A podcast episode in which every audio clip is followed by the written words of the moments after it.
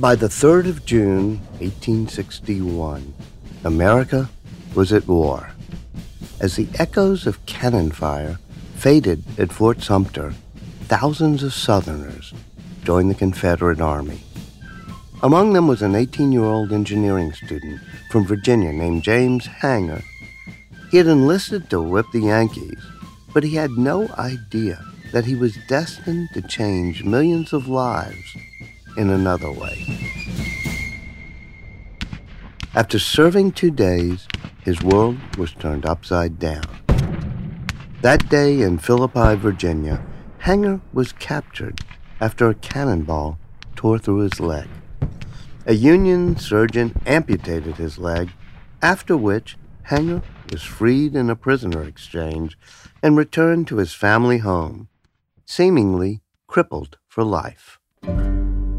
He kind of goes into his room for three months, and his family sit down in the parlor of their house and they worry about him. There's a lot of noise, there's a lot of banging, shuffling back and forth, and I think they're generally concerned about his condition. Emily Mayhew is a historian at London's Imperial College. Before the Civil War, she says a battlefield amputee's prospects were grim. The chances are they won't be able to have a prosthetic fitted. They're going to have a short, relatively miserable life on crutches or sat somewhere where they can't really move. There are wheelchairs, but they're not available to people who don't have any money. Shrouded in worry, James Hanger's family listened and waited. And then on the day that I think of as, as being this real turning point, they hear his door open and then they hear something extraordinary. And it's James Hanger on the prosthetic leg with a knee joint that he, as an engineer, has designed. And he's coming downstairs because he's designed a leg where the knee can bend. And if the knee can bend, he can lift it with his thigh muscles it means that he can hold on to a banister, but he can come downstairs. And although it's not digital, it's a paradigm shift. And I think of that sound of this young engineer coming downstairs and being able to walk into his parents' parlour, and everything changes. It was a genesis moment in modern prosthetics. Hanger was determined that, unlike the straight, unimaginative peg legs of his era, his prosthetic would mimic a natural limb. His wooden leg, carved from the wood used to make barrels, incorporated rubber bumpers with a hinged knee and ankle. For James Hanger, the first recorded amputee of the Civil War, it was the beginning of a global enterprise that he would oversee until his death in 1919 and which still bears his name today. Hanger would go on to develop and market the first mass produced affordable prosthetic limb. I'm Walter Isaacson, and you're listening to Trailblazers, an original podcast from Dell Technologies.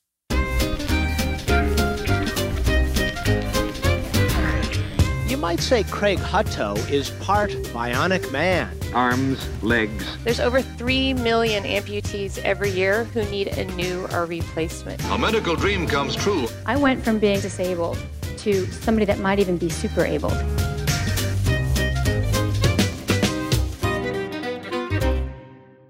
Just as the Civil War had transformed a nation, it changed medicine and prosthetics too. Where in the past, a catastrophic injury to a limb might be a death sentence, Union and Confederate surgeons became adept at performing amputations in the field, tens of thousands of them, by some estimates. We always talk about how much war drives medicine. In fact, it's not so much war, there's something a little bit more subtle than that. What really drives medicine are unexpected survivors. Emily Mayhew. It's the unexpected survivor that the, the person who lives to require more treatment, to require the prosthetic limb, that's the thing that really changes medicine.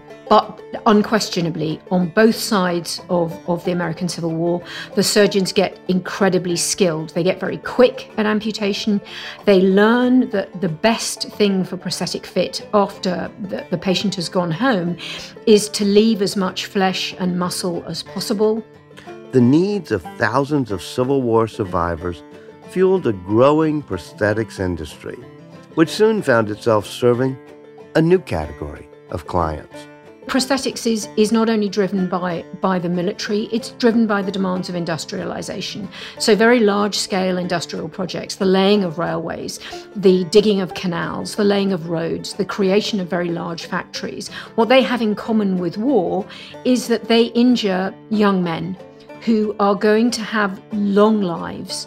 And they're going to have long lives where they want to walk uh, or be able to ride a bicycle. For the upper body amputees of the late 19th century, maintaining their quality of life often depended on their ability to take on an industrial job, and just as importantly, to commute to work. This is where an old pirate trope saved the day.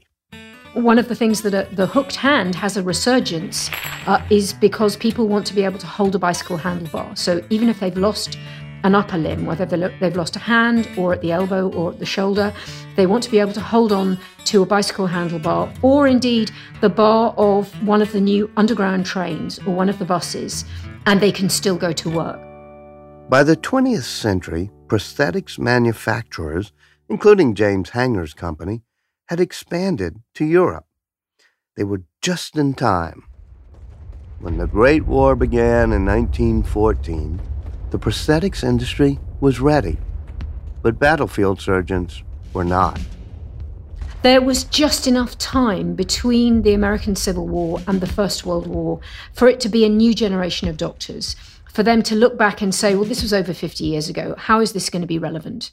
And also, the American Civil War is, is is really, again, the scale and the horror of the injuries are so bad that there was a concern, particularly amongst the British uh, medics, that if they showed too much material, if they showed too many images, that it's going to put off young doctors coming and joining up with the war effort.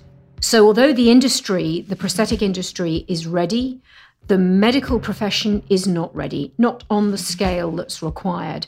So many of the lessons that those Southern and Northern doctors learn on the battlefields in the American Civil War will be relearnt on the Western Front.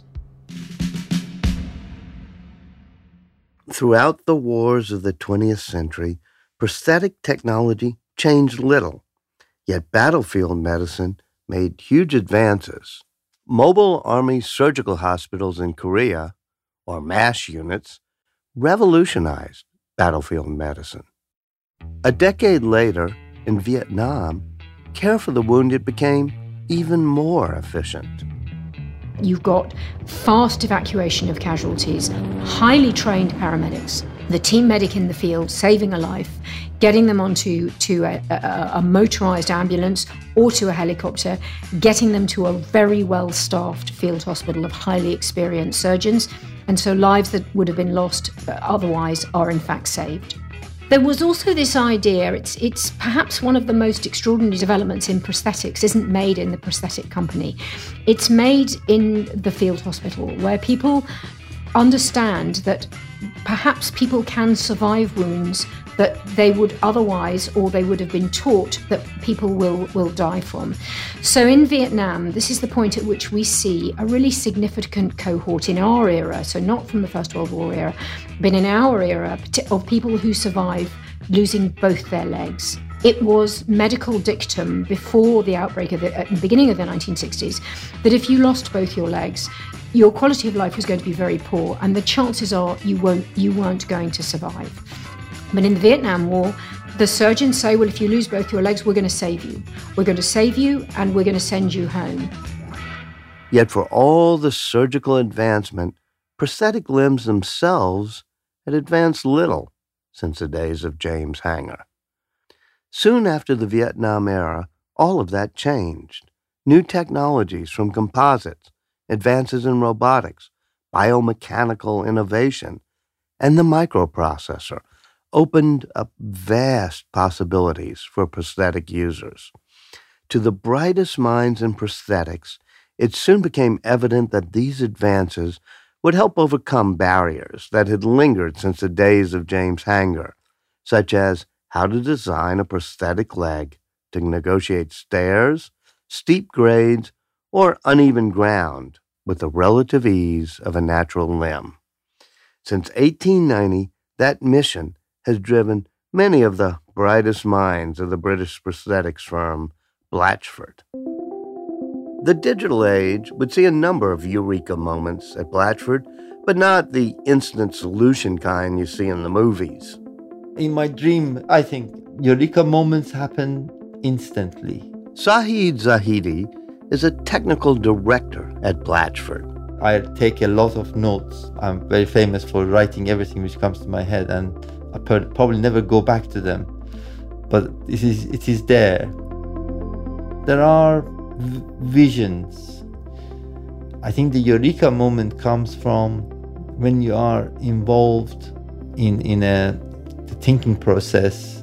And in my experience, the creative part of it comes from not being scared to think of every solution. In the 1980s, the team at Blatchford pioneered the use of carbon fiber prosthetics, providing more flexibility, durability, and strength. A decade later, they introduced microprocessors to a prosthetic knee and eventually an ankle. After that, the next innovation felt self evident. I think having then the microprocessor control ankle and the microprocessor control knee, it was natural thing to do. Now why not put the two together and complete that picture? That thinking led to Blatchford's LINX system, an above the knee prosthetic limb whose ankle and knee talk to each other and coordinate their actions, providing amputees with unprecedented ease and confidence. It combines four microprocessors and seven sensors across the knee and ankle joints. These components are constantly gathering and exchanging data, allowing the leg to adjust its hydraulics and pneumatics to adapt to changes in the terrain. Today, the Linx system is used by roughly three to 4,000 amputees. For Saeed Zahidi, refining the technology is good, but it's only worthwhile once it's widely accessible and affordable. I couldn't really put a hand in the sort of line of time and say that was the time which occurred to me. It was more the question of when can we mass produce it, when can we make it available for everyone, and what features can we add which will move one step closer towards the total rehabilitation. Zahidi and his team also understand that one of the great barriers in the field of prosthetics isn't technology, but finding ways to manage pain. Emily Mayhew. We know that in the United Kingdom in particular, 50% of prosthetic wearers experience pain to the point at which they are unable to work. And interestingly, I don't want to use really want to use the word interesting because actually tragically, they're experiencing two kinds of pain. They're experiencing residual limb pain, so that's pain in what they've got left, in the body that they've got left but they're also experiencing phantom limb pain. So they're experiencing pain and really distracting sensations in the limb they've no longer got. We've done some research on our cohort for amputees from Iraq and Afghanistan in the 21st century, and we know, we know that there's been about a 1% improvement in pain outcomes for prosthetic wearers from the First World War. So, in 100 years, we haven't got very far on what is really the most significant challenge for a prosthetic wearer. Zahidi agrees. For his team, pain management falls under the first of two C's that are essential for a successful prosthetic comfort and confidence. Managing the effects of discomfort or sweat in a residual limb is no less important than the mightiest microprocessors and situational awareness sensors. As for the next step, if the joints of a prosthetic limb can talk to one another to govern movement, how long before a prosthetic limb is connected directly to the brain? For one group of trailblazers, it would take a chance encounter with a raccoon to answer that question. Canton, Ohio. It's early one June morning in 2015 when Melissa Loomis heard a commotion in her backyard. Her dogs had cornered a raccoon. Her instinct to protect all three animals kicked in. Loomis was an animal lover and volunteer at the Stark County Dog Pound. She ran out to see that one of the dogs had the raccoon by the tail. Moving quickly, she caught the raccoon and released it over the fence, but not before the animal had bit her lower right arm. Her husband rushed her to the emergency room, where it was determined that the raccoon did not carry rabies, but it did carry a severe infection. Over the weeks that followed, the wound worsened, then became septic. That December, Melissa Loomis's right arm would have to be amputated above the elbow. Her surgeon referred her to the Applied Physics Lab at Johns Hopkins University in Maryland. So Melissa's a really a, uh, it's a phenomenal story, and she's a, a phenomenal individual. Mike McLaughlin is vice president of research for Zeteo Tech and the former chief engineer at the Applied Physics Lab. So the surgeon that did Melissa's operation to remove her arm, what he wanted to do was to ensure that she was able to use, you know, an advanced prosthetics. And he'd been watch, kind of watching what people had been had been doing in the field and was was aware of it. Behind all advanced prosthetics is the right surgery and proper rehab. In Melissa's case, the surgeon, Dr. A.J. Seth, remapped the nerves in her arm to interact with the prosthetic. What he did was a technique known as targeted reinnervation. So if somebody has an amputation, the limb is gone, but the nerves that used to say run down to the hand are still there, and they're just not going anywhere.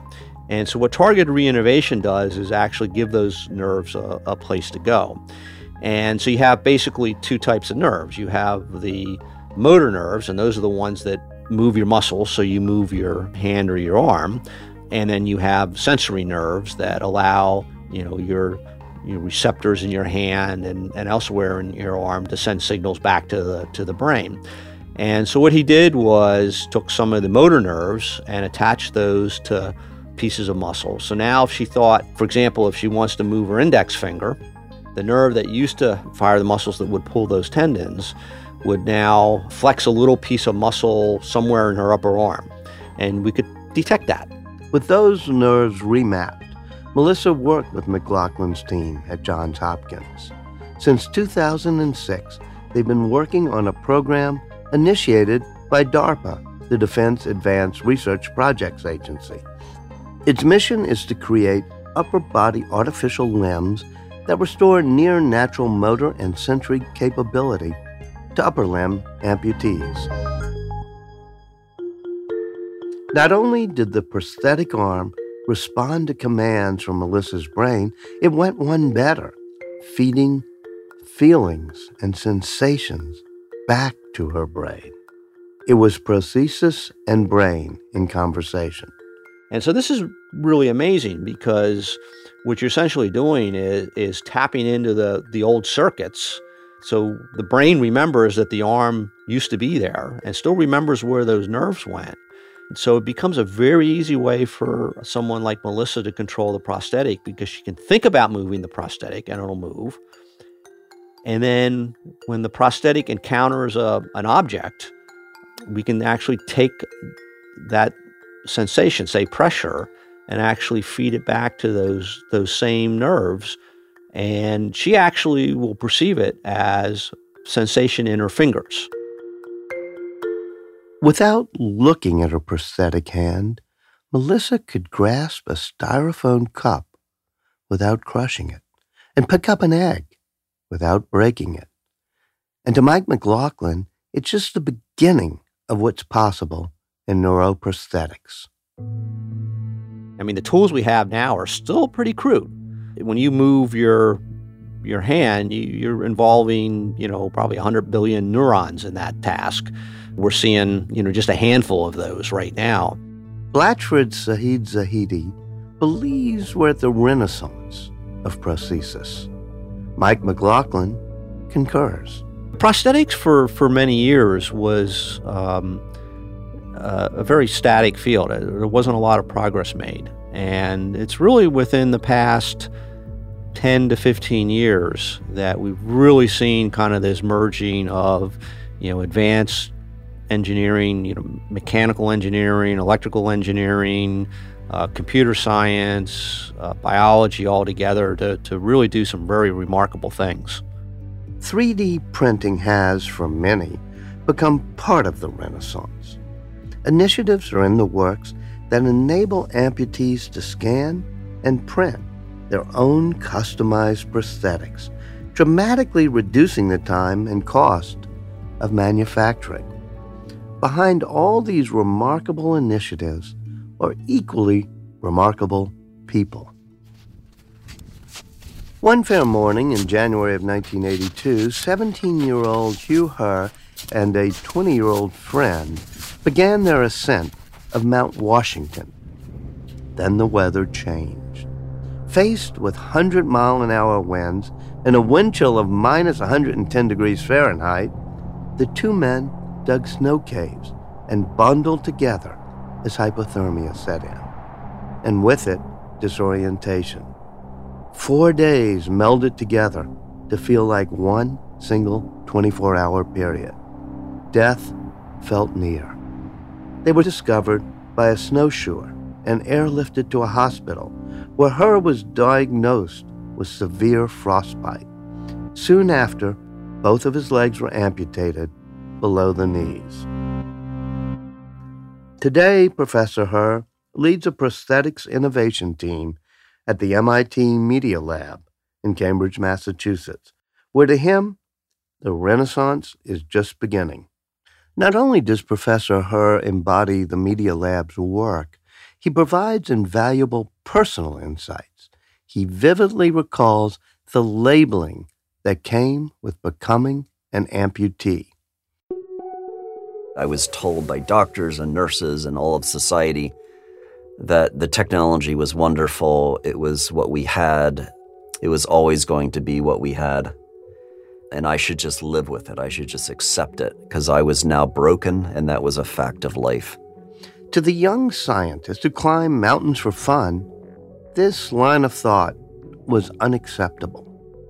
And I quickly realized that that was complete nonsense. I wasn't broken. The technology that was offered to me was absolutely ridiculous. It was without computation, without sensing, without actuation. They were dumb limbs lacking any type of sophistication. The cause of my disability was the technology, not my body. That defiance would shape Herr's creative outlook. Early in his recovery, he realized that the artificial part of himself was malleable and could assume any number of shapes and functions. He developed a specially crafted pair of prosthetic legs slightly longer and lighter than natural ones that actually made him a better climber. The prosthetics developed at the Media Lab today employ what they call neuro embodied design, looking at the prosthetic brain relationship in a whole new way. So, most of the time, when designers design, they view the human body as invariant and unchangeable and they designed components to fit that unchanging body. We're relaxing that in our own body design and we're think, thinking about how can we fundamentally change the human body. It's it's proteins, it's organs, it's tissues to really have a, a more clean, cohesive communication between the nervous system and synthetic computation. As a walking illustration of his team's work, Professor Herr's legs are elegantly robotic looking. A number of computers and dozen sensors work with a series of muscle like actuators, allowing him to walk, run, jump, and even dance with a confidence that generations of amputees could not have imagined. Herr's team imagines advanced prosthetics moving sports beyond the sort of running blades that Oscar Pistorius brought to the world of track and field. He sees augmentation technology inspiring a new generation of extreme sports. We will have exoskeletons that augment running, that will lead to power running. We'll have exoskeletons that augment jumping, that will lead to, you know, super turbocharged basketball and swimming and climbing and on and on and on. Herr has even mused about prosthetic wings, giving humans flight, but stresses that before we can fly, we need to learn to walk. Like the teams at Blatchford and Johns Hopkins, the one at the Media Lab dedicates a large amount of its time and resources to understanding and quantifying the surprisingly complex dynamics of walking. A person with a, a normal biological limbs, you know, they they go up and down steps and slopes, and their their legs are doing these extraordinarily complex movements, um, and they're they're the person is not consciously aware of what's happening.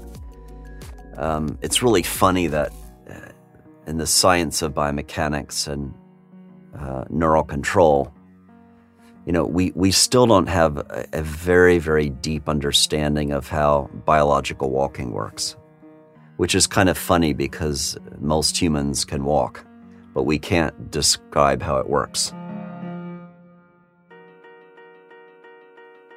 And there lies the irony of prosthetic innovation. Driven in no small part by the ravages of war, teams of the world's greatest minds are revealing fantastic new possibilities. But that can only happen once we attain a deeper understanding of the complex, magnificent human machine.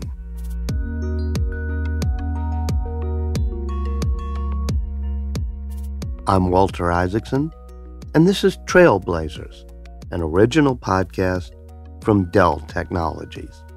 To learn more about the fascinating world of prosthetics, you can head to our website at delltechnologies.com slash trailblazers.